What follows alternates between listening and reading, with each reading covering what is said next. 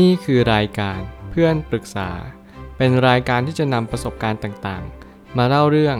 ร้อยเรียงเรื่องราว ให้เกิดประโยชน์แก่ผู้ฟังครับ สวัสดีครับ ผมแอดมินเพจเพื่อนปรึกษาครับวันนี้ผมอยากจะมาชวนคุยเรื่อง ตอนนี้มีแฟนใหม่ แต่เหมือนแฟนไม่ค่อยดูแลลูกติดเราเลย จะทำยังไงดี มีคนมาปรึกษาว่าเราคบกับแฟนคนปัจจุบันมาได้ 6 เดือน เรามีลูกติดหนึ่งคน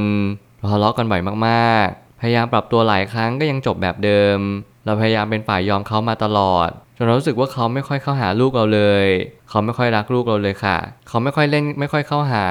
แต่ลูกเราก็ดูอยากเล่นด้วย แต่เขาก็เฉยๆถ้าตัดสินใจจะเลิกครั้งแรก เขาขู่จะฆ่าตัวตายแล้วหายไป เรากลัวมากกลัวว่าเราเป็นสาเหตุให้เขาตาย เลยยอมกลับไปง้อ พอกลับมาก็ทะเลาะกันเหมือนเดิม บางครั้งเราสนใจลูกก็หาว่าไม่สนใจเขา ทะเลาะกันเขาก็พยายามฆ่าตัวตายต่อหน้าเรา แต่เราห้ามเขาไว้ทัน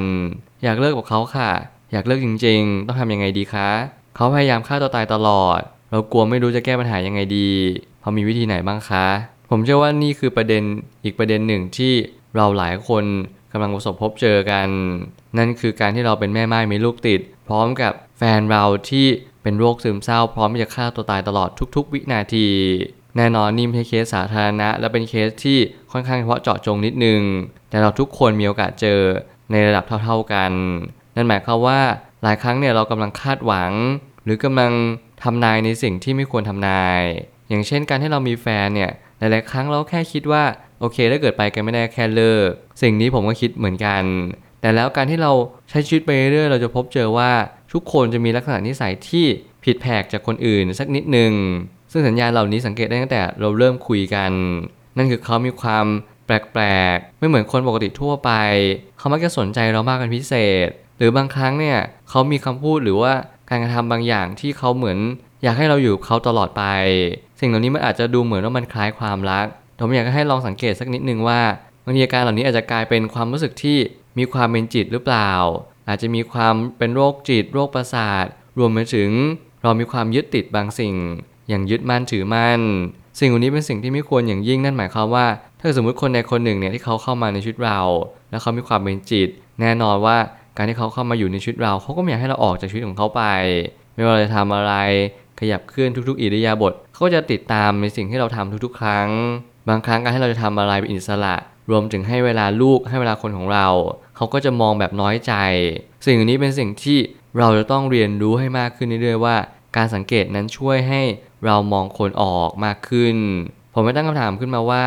เมื่อการที่เราเป็นแม่ไม้มีลูกติด นั่นหมายความว่าเราจะต้องมีความรับผิดชอบเพิ่มขึ้นอีกหนึ่งชีวิต นั่นคือลูกของเรา แน่นอนครับคนที่เป็นแม่ไม้มีลูกติดทุก ๆ คน นี่ไม่ใช่จุดเริ่มต้นของชีวิตที่ดีหรือไม่ดี เพียงแต่ว่าเรามีภาระเพิ่มมากขึ้น งานหนักก็ต้องเพิ่มมากขึ้นตามแต่แล้วการที่เราจะเลือกใครสักคนหนึ่งเป็นคู่ชีวิต ผมคิดว่าเราต้องคิดอย่างละเอียดถี่ถ้วนเลยว่า เขามีความรักให้กับตัวของเขาเองหรือเปล่า แน่นอนในสังคมอันกว้างใหญ่ไพศาลเรามีโอกาสพบเจอคนที่ดีและไม่ดีอย่างเท่าๆกัน แต่หลักความเป็นจริงแล้วเราอาจจะมีโอกาสเจอคนดีน้อยเหลือเกิน นั่นเป็นเพราะว่าการที่เราจะเจอคนดีจริง ๆ ไม่ใช่เรื่องง่าย คนที่ดีส่วนใหญ่อาจจะไม่ดีจริง ๆ คนที่ดีส่วนน้อยเขาดีจริง ๆ และเขาเป็นคนฝึกตนอย่างยิ่ง การที่เขาฝึกตนนั่นหมายความว่าเขามีความเข้าใจตัวเองมากขึ้น รู้จักตัวเองมากขึ้น รวมถึงรู้ว่าตัวเองต้องการอะไรในชีวิตจริง ๆ สิ่งเหล่านี้เป็นสิ่งที่เน้นย้ำว่า การที่เราจะเลือกคู่ชีวิตสักคนหนึ่ง เราต้องใช้ดุลพินิจและพินิจนาอย่างละเอียดถี่ถ้วนให้มากที่สุด เพราะบางครั้งเนี่ยเราเข้าไปในชีวิตคนหนึ่งเราอาจจะไม่สามารถออกมาอีกต่อไปและนี่ความเป็นจริงที่เราต้องระมัดระวังอย่างยิ่ง แต่แล้วก็เป็นการยากมากที่พ่อใหม่ ของเด็กจะรักเด็กแบบที่เป็นลูกของเขา และในความเป็นจริงก็คือเราทุกคนล้วนต้องการเป็นที่ยอมรับด้วยกันทั้งหมด เมื่อไหร่ก็ตามที่เราเป็นสามี เป็นภรรยา เป็นแฟนกัน เราก็ต้องการให้ความสำคัญซึ่งกันและกัน บางครั้งเนี่ยเรามีลูกเราก็อยากให้เวลากับลูก ซึ่งจริงๆแล้วตามหลักเนี่ยมันเป็นแบบนั้น แต่แล้วมันก็กลับกลายเป็นว่าทุกสิ่งทุกอย่างมันกลับตาลปัดปอีกแบบหนึ่งนั่นหมายความว่าความเป็นพ่อเนี่ยเขาอาจจะไม่ได้ทำหน้าที่นั้นอย่างพอสมควร และมีหนำซ้ำพอนี่คือไม่ใช่ลูกเขาอีกเขาก็ยิ่งผ่านไปไม่รักเลยมากขึ้นกว่าเดิม โดยลำพังเพศชายเนี่ยก็ไม่ค่อยรักลูกอยู่แล้วเพราะฮอร์โมนเพศชายไม่ได้มีลักษณะของการดูแลครอบครัวเป็นทุนเดิมลักษณะเพศชายนั้น ดยธรรมชาติก็คือมีหน้าที่หลักก็คือขยายเผ่าพันธุ์ไปเรื่อยๆและนี่จะเป็นจุดที่ทำให้เราได้เรียนรู้มากขึ้นว่า เราควรจะหาผู้ชายที่มีฮอร์โมนเพศหญิงบ้างพอฮอร์โมนเพศหญิงนั่นหมายความว่าเขาจะมีความอยากดูแลครอบครัว อยากรักตัวเอง อยากรักคนข้างๆ เขาจะมีความรู้สึกว่าการที่เขาแบ่งปันความสุขกับคนรอบข้างเนี่ยทำให้เขามีความสุขมากยิ่งขึ้น สิ่งนี้ก็เป็นตัวช่วยให้เราสังเกตผู้คนที่กำลังเข้ามาในชีวิตเรามากขึ้นว่า เราควรจะหาคนที่มีฮอร์โมนเพศหญิงสูงนิดหนึ่ง เราไม่สามารถไปกำหนดได้เลยว่า จะให้ใครรักลูกเรา หรือคอยดูแลลูกเรา หน้าที่เราคือสังเกตว่าคนแบบไหน ควรที่จะใช้ชีวิตคู่ร่วมด้วย นี่คือสกิลของเราล้วนๆ ไม่มีใครมาช่วยเรา ต่อให้มีคนมาช่วยเรา เราก็ต้องตัดสินใจเลือกใช้ชีวิตคู่กับคนนี้โดยส่วนเดียวอยู่ดี มันคือหน้าที่เราหรือเปล่า แล้วมันคือความรับผิดชอบของเราหรือเปล่าว่า เราควรจะเลือกสรรให้ดีที่สุด และอะไรล่ะคือเป็นกุญแจสำคัญ ในการเลือกคู่ชีวิตสำหรับผมและผมก็ใช้วิธีนี้มาโดยตลอดนั่นคือพยายามสังเกต สัญญาณต่างๆ ที่มันกำลังรายล้อมตัวเราม่ว่าจะเป็นความแปลกความไม่น่าจะเป็นแบบนี้ สิ่งที่เขายึดติดเราดูรักเราเกินกว่าปกติทำไมช่วงแรก ๆ มันดีไปหมดรวมไปถึง หลายๆ ครั้งเนี่ยเราก็มีข้อจำกัดมากมาย เช่นเราอาจจะคิดว่าเราไม่ดีพอ เราเป็นแม่ไม้มีลูกติดรวมถึงสิ่งต่างๆ ที่เป็นข้อจำกัดต่างๆ มากมาย ผมอยากให้คุณลองคิดดูดีว่า ชีวิตนี้จะถูกกำหนดว่าดีหรือแย่จากอะไร จากความผิดพลาดในอดีต หรือความผิดพลาดในอนาคต แน่นอนผมเชื่อว่าการผิดพลาดในอนาคตเนี่ยมันเป็นสิ่งที่หลีกเลี่ยงไม่ได้หรอก เพราะเราต้องผิดพลาดกันอยู่แล้ว แต่การผิดพลาดในอดีตเนี่ยมันเป็นสิ่งที่จบลงไปแล้ว สิ่งที่จะกำหนดในอนาคตนั้นไม่ใช่ความผิดพลาด แต่เป็นการตระหนักรู้ต่อความผิดพลาดนั้นๆ เพราะต่อให้คุณผิดพลาดอะไรมามากมายไก่กอง แต่ถ้าคุณยืนหยัดต่อสู้และเรียนรู้กับมันได้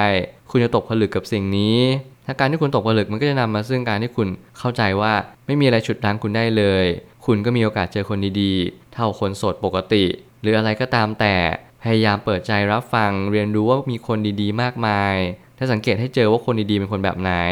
ที่เขาไม่เป็นโรคซึมเศร้าและที่สำคัญกว่านั้นมันทำให้เรารู้ก่อนว่าเราจะเลือกตัดสินใจคบคนนี้จริงๆเนี่ย เพราะอะไรจงตอบคำถามให้ได้ก่อนก่อนที่จะตัดสินใจคบหากัน บางครั้งการแบ่งเวลาก็อาจจะไม่เคยเพียงพอสำหรับบางคนแน่นอนว่าตอนนี้เราต้องโฟกัสที่ตัวเด็ก แล้วมันคือคำถามว่าเราจะมีเวลาพอให้กับแฟนและลูกไหมถ้าถามผมเนี่ยผมให้คำแนะนำเลยว่า ถ้าเราเป็นซิงเกิลมอมมันได้หรือเปล่า นี่คืออีกช้อยหนึ่งที่ผมเชื่อว่าเรา back to the basic เลย เรา set zero ก็คือ เราไม่จำเป็นต้องไปตั้งคำถามว่าเราจะมีแฟนดีไหม โอเคณวันนี้ เราเจอแฟนที่เขาเป็นโรคซึมเศร้า แล้วขู่ฆ่าตัวตายตลอดเวลา หน้าที่เราคือประคับประคองต่อไป ภาระเราจะเพิ่มมากขึ้นเป็นทวีคูณ จากที่เรามีลูกอยู่แล้ว เราก็ยังมีแฟนที่ค่อนข้างที่จะเอาแต่ใจมากๆ นี่คือด่านทดสอบที่สำคัญยิ่งและยากมากๆ หน้าที่เราก็คืออดทนและก้าวข้ามผ่านปัญหานี้ไปให้ได้ โดยที่เราต้องระลึกไว้เสมอว่า ถ้าเราหมดเหตุการณ์นี้ลง เราจะสังเกตคนให้มากขึ้น